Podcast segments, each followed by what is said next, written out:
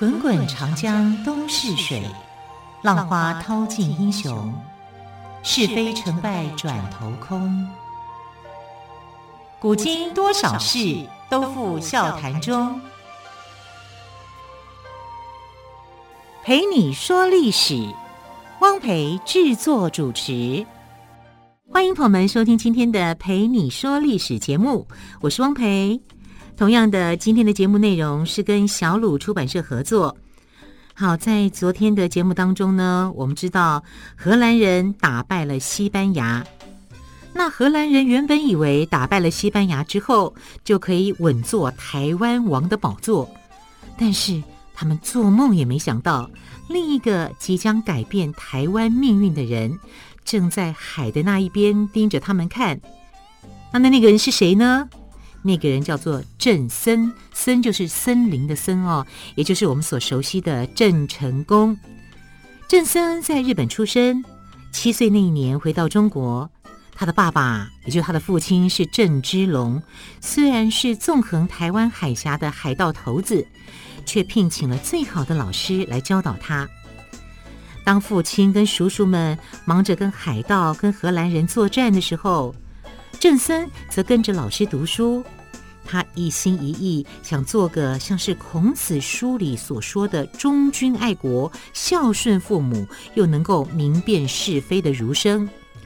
然而，还没有等他准备好，从北方传来的消息却让他心惊胆战。在明朝崇祯十七年，清军入关，闯王李自成攻入北京，明思宗上吊自杀。隔年，清军南下，在扬州展开大屠杀。这个时候，南明唐王逃到福州，寻求郑芝龙的支持。唐王第一次见到郑森，就十分的赏识他，赐给他皇族姓氏朱，并且改名为成功，希望借着郑森的才能，成功反清复明。能够受到唐王的赏识，让郑成功感到莫大的鼓舞。他多么想为国效力，可惜他的父亲却要他投靠满族。郑成功含着眼泪指责父亲说。做父亲的向来都是教儿子要为国尽忠，哪有父亲要儿子做叛国贼？今天父亲不听儿子的话，日后陷入魔掌，遭遇不幸。做儿子的也只有替父亲披丧服了。郑芝龙不听儿子的劝导，依然投降满清。然而，当清军进入福州的时候，非但没有遵守跟郑芝龙的约定。而且还逼死郑成功的母亲，又将郑芝龙掳回北京。郑成功听到消息，就跪在孔夫子的牌位前，烧毁所穿的儒服，痛哭流涕地说：“从前我是个穿儒服的读书人，现在国破家亡，我变成了孤臣孽子。为了反清复明，必须脱下儒服，改披战袍。”请孔夫子体谅我的一番苦心。说完，郑成功便带着平日的几位好友，乘坐两艘船出海去了。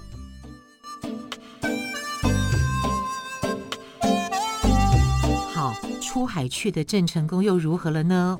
我们继续来说故事喽。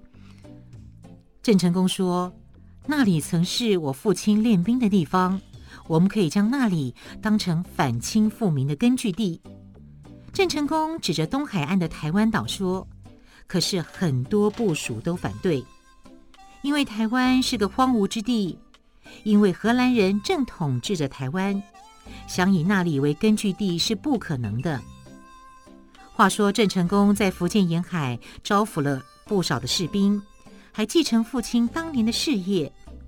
郑成功虽然没有航海的经验，不过，读书人出身的他，却比父亲更懂得组织和管理。他把丝绸、瓷器跟各种奇珍异宝，一船一船的卖给荷兰人跟西班牙人，再向他们买火药跟枪炮。正当郑成功全心全意准备反清复明时，荷兰人却对他百般刁难。郑成功忍无可忍。决定对荷兰人采取严厉的制裁手段。郑成功强硬的做法让荷兰人损失惨重，荷兰总督不得不派一个叫做何斌的人去向郑成功求和。殊不知何斌早就看不惯荷兰人的欺压，借着这个机会，提供了一个很有价值的情报给郑成功，就是鹿耳门是登陆台湾的好地点，因为那里的水道平时很浅。又弯弯曲曲的，一不小心船只就会撞得粉碎。但涨潮的时候，却又变成一条通行无阻的水道。如果利用涨潮时从鹿耳门登陆，必然会让荷兰人措手不及。郑成功决定把握时机，在明朝永历十五年，亲自率领四百艘战船，两万五千名士兵。冒着风雨渡过台湾海峡，神不知鬼不觉地从鹿耳门水道进入台湾。郑成功登陆的消息果然使荷兰人大为惊慌失措，双方激烈交战了九个月，荷兰人终于弹尽援绝，正式向郑成功投降，结束了在台湾长达三十八年的统治。郑成功不但会打仗。经营船队也很有一套哦。他将内陆的商团分为金、木、水、火、土等五个商行，称为山五金。山就是山上的山哦，五五金就是五金行的五金，山五金。收购中国大陆的丝绸、瓷器跟针丸，运到厦门，再交给海五金运到海外去销售。海五金则分为仁、义。礼、智、信等五个船队，往日本跟南洋各地。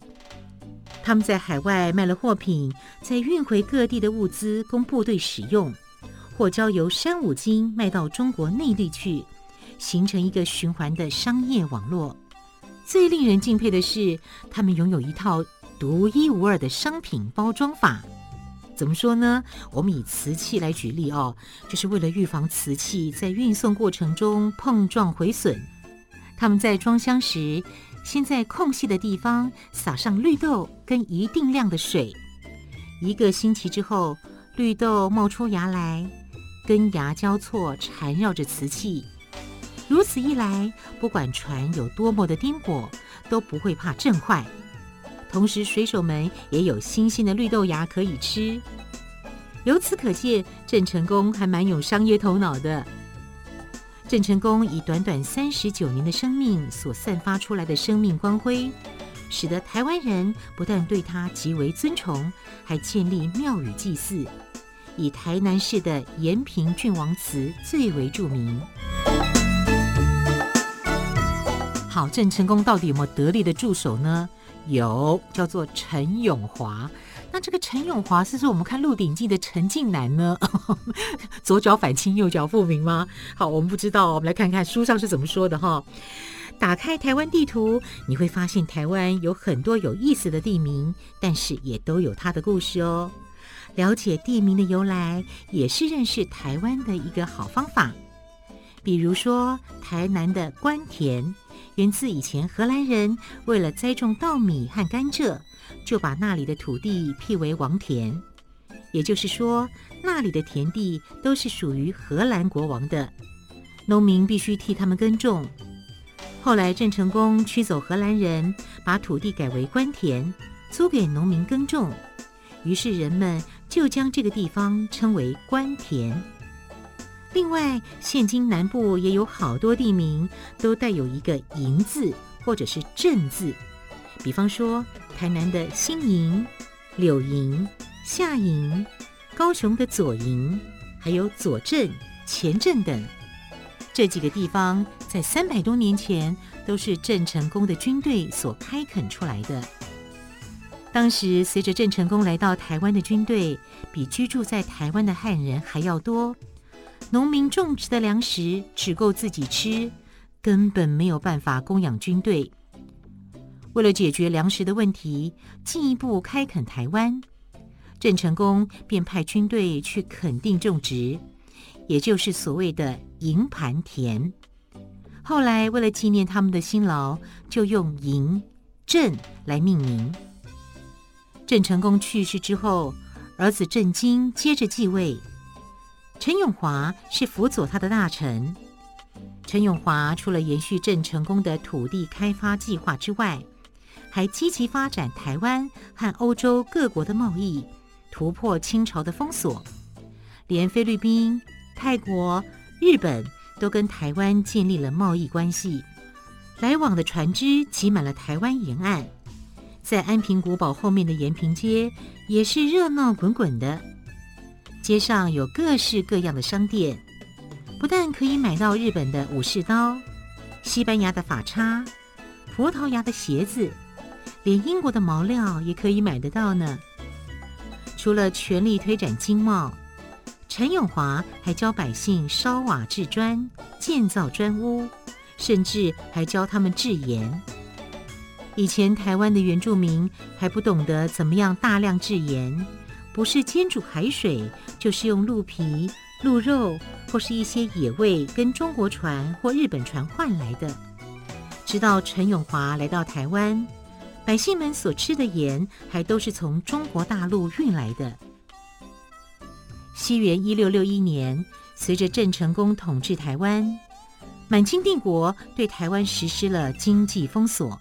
盐源中断，于是陈永华开始在台江内海沿岸的台南濑口地区，也就是现在台南南区，率军民重建盐场，教百姓引海水制盐，这就是台湾天日晒盐的起源，史称濑口盐田。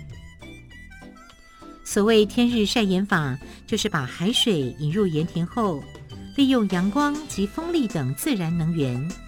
经蒸发、浓缩及结晶程序产生盐，可说开启了台湾晒盐史的首页。陈永华在台湾所推展的各项建设，让台湾在短短几年之间便呈现一片欣欣向荣的景象。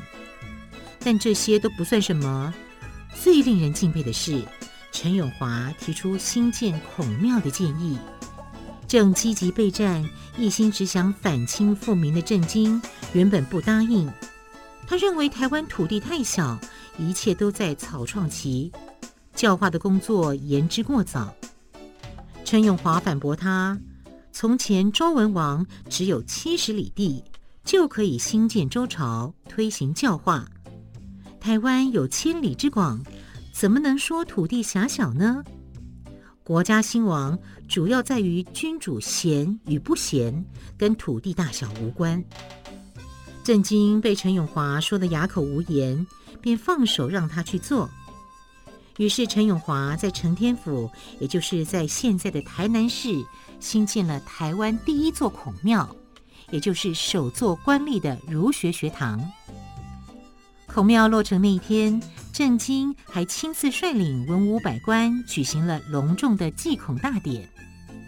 此外，陈永华还在各地设立学堂，凡是八岁以上的孩子都必须进入学堂读书，并且仿照明朝制度兴建太学，每三年举办一次科举考试，合格后才可以进入太学就读，以培养政府所需要的人才。一时之间，台南府城充满了一片朗朗的读书声。在陈永华的辅助下，郑经将台湾治理得有条不紊。每当郑经遇到难题时，陈永华总是能提出绝妙的办法。难怪郑经时常说：“先生有如三国时代的诸葛亮在世，没有您，我就好像少了一只手臂呢。”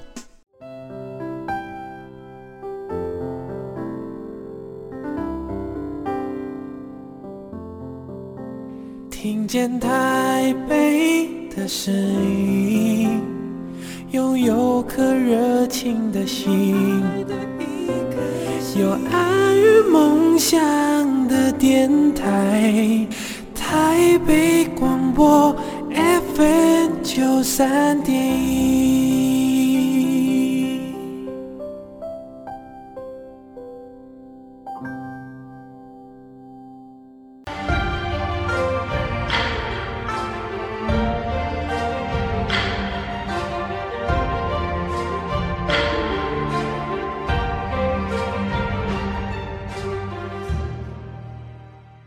好，接着我们来谈一谈会作秀的人哦，到底谁最会作秀呢？施琅原本是郑成功的得力助手，因故违反了军队纪律，郑成功便杀了他的父亲跟弟弟。施琅决心报仇，转而投靠清朝。十年之后，他终于等到复仇的机会，在康熙皇帝一声令下，率领大军攻向澎湖。澎湖守将刘国轩积极备战，对不善水战的清兵来说，要打赢这一仗并不容易。一颗炮弹击中施琅，鲜血直流的施琅仍然站立在最前线指挥作战。施琅的精神感动了所有的士兵，经过一天激战，终于拿下了澎湖。澎湖战败后，台湾一片人心惶惶。郑氏家族也慌慌张张地竖起了白旗。施琅到达台湾之后，不但没有向郑成功的子孙报复，反而跪在郑成功的墓前大声痛哭。他说：“他原本想报仇，可是，一看到国姓爷将台湾治理得这么好，十分的敬佩，愿意化解仇恨，并且善待国姓爷的子孙。”说完，又在墓前哭了一会儿，令在场的人都感动得掉下泪来。如果有人将历史上最会作秀的人列一张表，施琅必然名列其中。话说啊，他这么一哭，不但让百姓安心不少，也没有太大的反抗，就这样顺利拿下治理台湾二十二年的郑氏王朝。施琅虽然会作秀，却是当时少数几个了解台湾重要性的人。他一连三次上书，说明台湾是守备澎湖的备矣之地，又可以护卫江苏、浙江跟福建等沿海省份。一旦被他国占领，必然会造成芒刺在背的祸患。康熙皇帝这才改变念头。在清朝康熙二十三年，也就是西元一六八四年，将台湾纳入清朝版图，设置于福建省之下，设台湾府和台湾、诸罗、凤山三个县，台湾从此迈入了另外一个时代。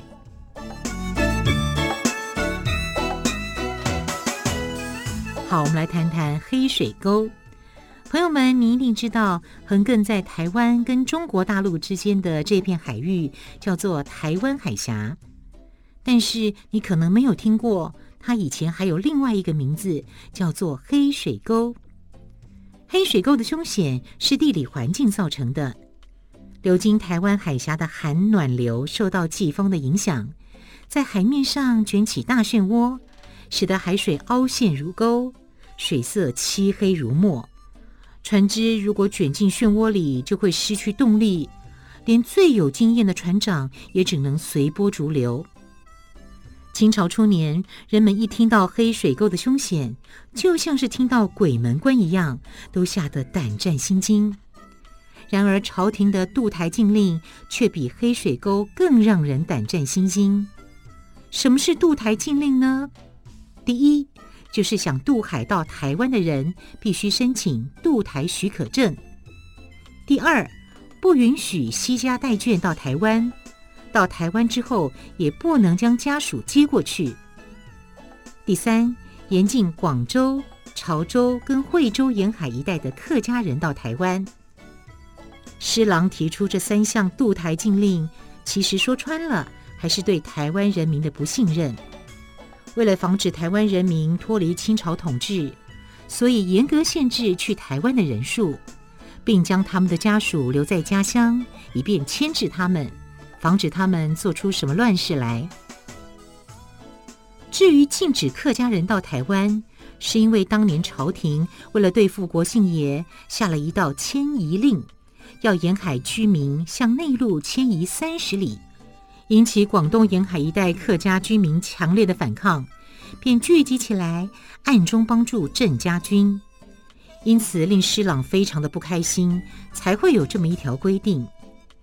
由于不能惜家带眷，当时除了原住民妇女之外，台湾几乎清一色是男人，到处都是没有妻儿的罗汉咖，他们四处流窜，惹祸滋事，而破坏了台湾社会原本的和平跟宁静。童养媳也是在这样的社会背景下产生的。为了怕儿子将来娶不到老婆，花钱去买小女孩来抚养。后来禁止携带家属到台湾的禁令虽然解除了，领养童养媳的风俗却没有改变。因为童养媳具有许多功能，既可以解决孩子的婚姻问题，又可以当丫头来使唤。有些人家因为生太多的女孩无力抚养，而把女儿卖给人家当童养媳。许多人怀着台湾钱烟脚目的淘金梦想，千方百计想来台湾，希望有朝一日能衣锦还乡。于是，有些人用偷渡的方式，因而葬身黑水沟；有的则遭到传家无理的威胁跟勒索，遭遇相当可怜悲惨。然而，等到来到台湾之后，才发现不是这么回事。很多人因而流浪街头，或被人欺负，甚至客死他乡。当时流传着一首十分悲哀的渡台悲歌。劝君切莫过台湾，台湾恰似鬼门关，千个人去无人转，知生知死都是难。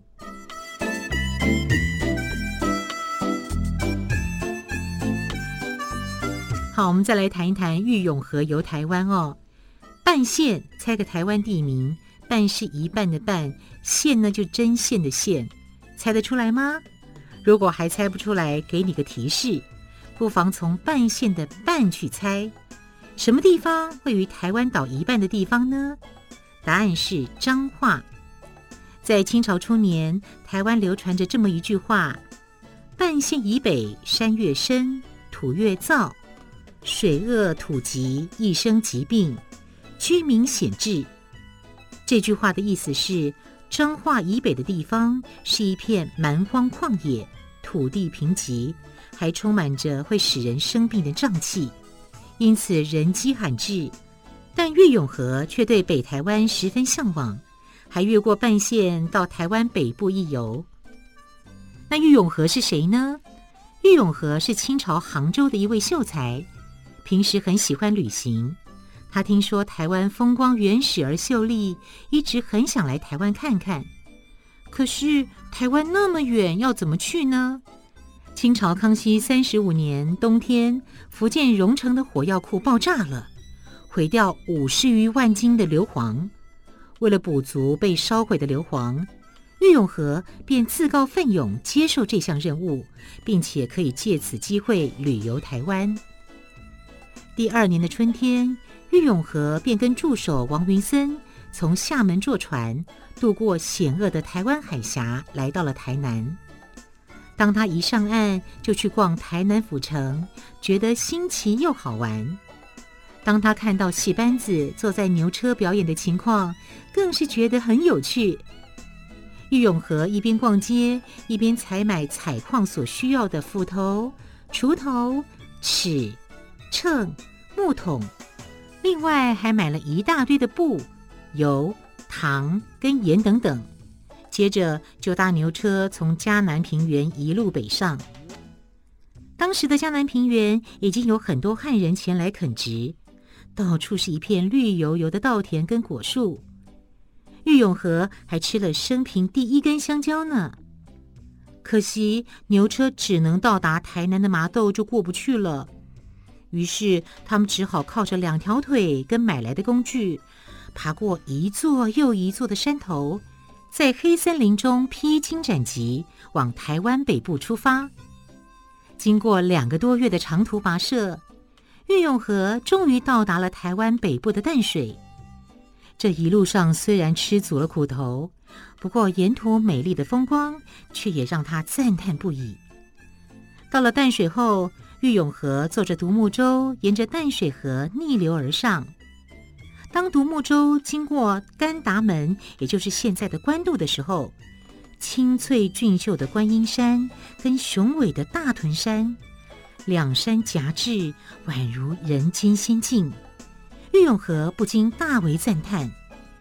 郁永河沉醉在这一片美丽的湖光山色之中，以至于到了北头都浑然不觉呢。郁永河用布匹的交换，请当地的原住民帮忙采矿炼制硫磺，他则利用空闲的时候，把在台湾的所见所闻写了下来。他原本以为只要一两个月就可以炼完矿，没想到却接连发生了事情。首先是台湾的气候又热又潮湿，加上硫磺的味道实在太呛鼻了，所以工匠们一个接着一个病倒了。接着又遇上了台湾夏季经常发生的台风，玉永河一行人因为山路坍塌、河水暴涨而被困在山上，幸好有位头目带他们到部落里避难，才躲过了一劫。第一次见识到台风威力与可怕的玉永河，赶快一边砍树建造房子，一边加紧脚步继续炼矿。就这样，郁永河在北投山区一共工作了半年多。在清朝康熙三十六年的十月，他终于完成任务，带着一箱箱的硫磺矿和所写的书回到福州去了。郁永河一共著作了《皮海纪游》。《番境捕疑》以及《海上纪略》三本书，这些书不但详实地记录了台湾三百多年前的景象，更成为研究台湾历史的重要材料。好啦，今天的故事说完了，好听吧？好，喜欢听故事的朋友，别忘了明天继续收听哦。我是汪培，明天再会，拜拜。